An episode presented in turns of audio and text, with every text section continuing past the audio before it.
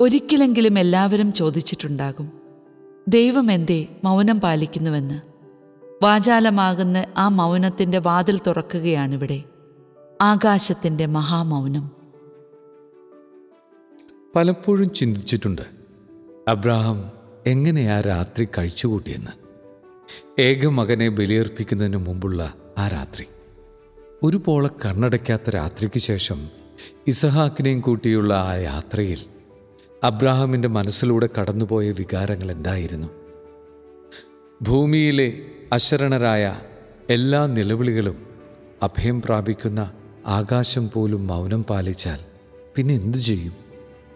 ദൈവം മൗനം പാലിച്ചാൽ എന്തു ചെയ്യും? ആറ്റുനോറ്റ് വയസ്സാങ്കാലത്ത് പിറന്ന മകൻ. വാനിലെ താരങ്ങളെപ്പോലെയും ഭൂമിയിലെ മൺതരികളെപ്പോലെയും എണ്ണമറ്റ തലമുറകൾക്ക് കാരണഭൂതനാകുമെന്ന് വാഗ്ദാനവുമായി പിറന്നവൻ. അവനെയാണ് ഒരു ദിവസം ബലിയർപ്പിക്കണമെന്ന് വാഗ്ദാനം നൽകിയ അതേ ദൈവം തന്നെ പറയുന്നത്. പിന്നെ മൗനം. രാത്രി ഇരുളിന്റെ നിശബ്ദത. എങ്ങനെയാണ് എബ്രഹാം ദൈവത്തിന്റെ മൗനത്തെ നേരിട്ടത്? ഒരുപക്ഷെ ആ നെഞ്ചകം മുഴുവൻ നിശബ്ദമായ നിലവിളികളോ ദൈവത്തോടുള്ള ചോദ്യങ്ങളോ ആയിരുന്നിരിക്കാം.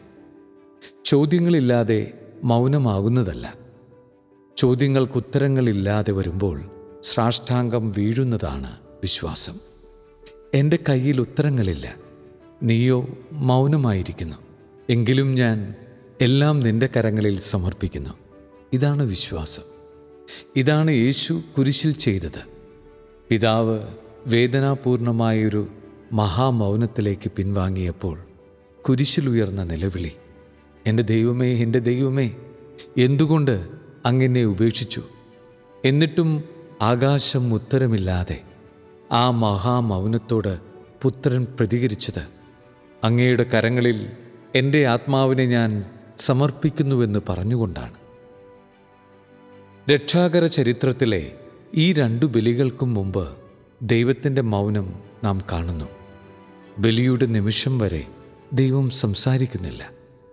അബ്രാഹാം മോറിയ മല കയറുന്നത് ദൈവത്തിന്റെ മൗനത്തിന്റെ വഴിയിലൂടെയാണ്. യേശു കാൽവരി കയറുന്നതും ദൈവത്തിന്റെ മൗനത്തിന്റെ പാതയിലൂടെയാണ്. ഉത്തരമില്ലാത്ത ചോദ്യങ്ങളുടെ വഴിയിലൂടെ സമർപ്പണത്തിന്റെ ആരോഹണം. രണ്ടുപേരും ആത്മാർപ്പണം ചെയ്യുന്ന നിമിഷത്തിൽ ദൈവം ഇടപെടുന്നുണ്ട്.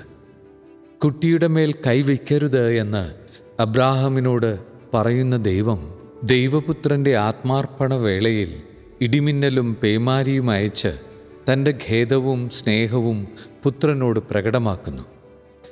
നിന്റെ സഹനങ്ങളിൽ ഞാൻ പാലിച്ച മൗനം എന്റെ നിസ്സംഗതയായിരുന്നില്ല. അടക്കിപ്പിടിച്ച സ്നേഹവും ഖേദവുമായിരുന്നു എന്ന് ഉറക്കെ പ്രഖ്യാപിക്കും പോലെയാണ് ദൈവം പ്രകൃതിയിലൂടെ നടത്തുന്ന ഇടപെടലുകൾ.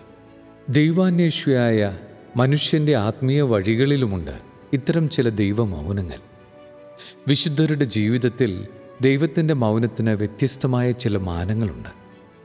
കൊൽക്കത്തയിലെ വിശുദ്ധ മദർ തെരേസയുടെ മരണത്തിന് ശേഷം മദറിന്റെ ചില കത്തുകളും ഡയറി കുറിപ്പുകളും കണ്ടെടുക്കപ്പെട്ടു.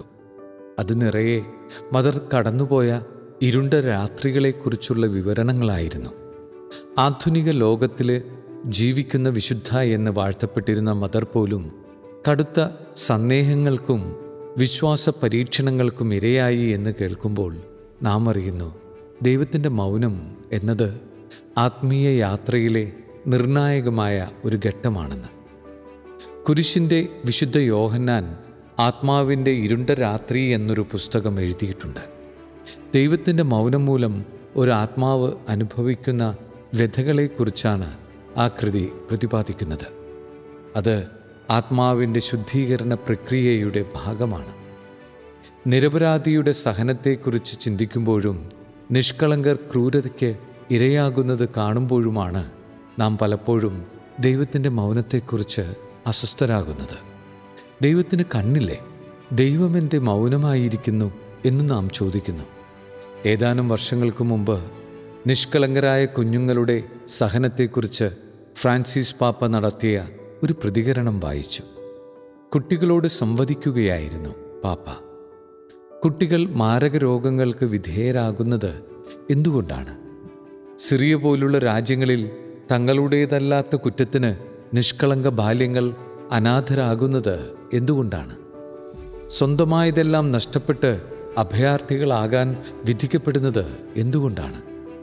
അവരുടെ ദുഃഖങ്ങൾക്ക് ഒരു ഉത്തരം തന്റെ പക്കലില്ല എന്നാണ് പാപ്പ തുടർന്നു പറയുന്നത്. ഇത്തരം നിഷ്കളങ്ക സഹനങ്ങളെക്കുറിച്ച് മനസ്സിലുയർന്ന ചോദ്യങ്ങൾക്ക് ദൈവം മൗനം പാലിക്കുന്നു. ക്രിസ്തു പിറന്ന കാലത്ത് ഹെറോദേസിന്റെ പടയാളികളുടെ വാളിനാൽ ജീവൻ നഷ്ടപ്പെട്ട കുഞ്ഞുങ്ങളുടെ വിധി റാമായിലെ നിലവിളി പോലെ നമ്മുടെ നെഞ്ചിലും നീറിക്കിടക്കുന്നു.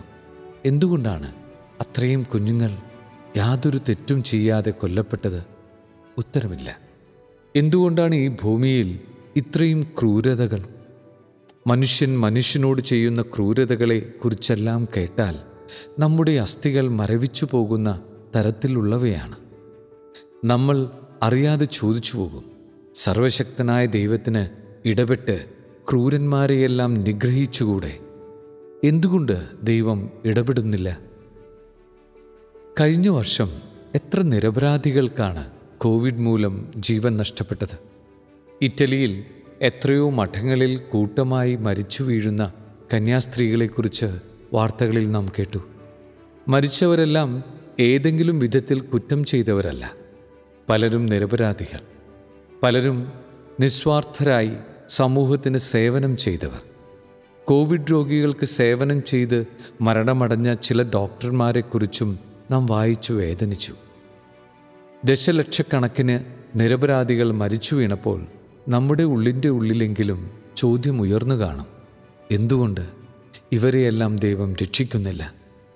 ജോബിന്റെ പുസ്തകം നൽകുന്ന ഉത്തരം തന്നെയാണ് ഈ മഹാദുരന്തങ്ങൾക്കും വേദപുസ്തകം വെച്ച് നീട്ടുന്നത്. നമ്മുടെ ചിന്തകൾ പോലെയല്ല ദൈവത്തിന്റെ ചിന്ത. മരണമെന്നത് നാം ഭൂമിയിലെ കാഴ്ചപ്പാടിൽ കാണുന്നത് പോലെ ഒരു ദുരന്തമല്ല.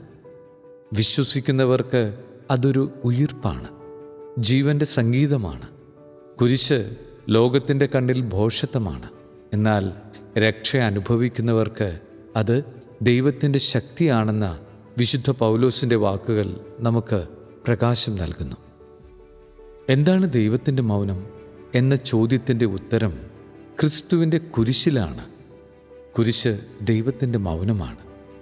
ദൈവം മൗനം പാലിച്ച മണിക്കൂറുകളാണ് കുരിശിന്റെ മണിക്കൂറുകൾ. പുത്രൻ സഹിക്കുന്നു. ലോകത്തിൽ വച്ച് സഹിക്കാവുന്ന വേദനകളെല്ലാം സ്വന്തം നെഞ്ചിലേറ്റുന്നു. എന്നിട്ടും പിതാവ് മിണ്ടുന്നില്ല.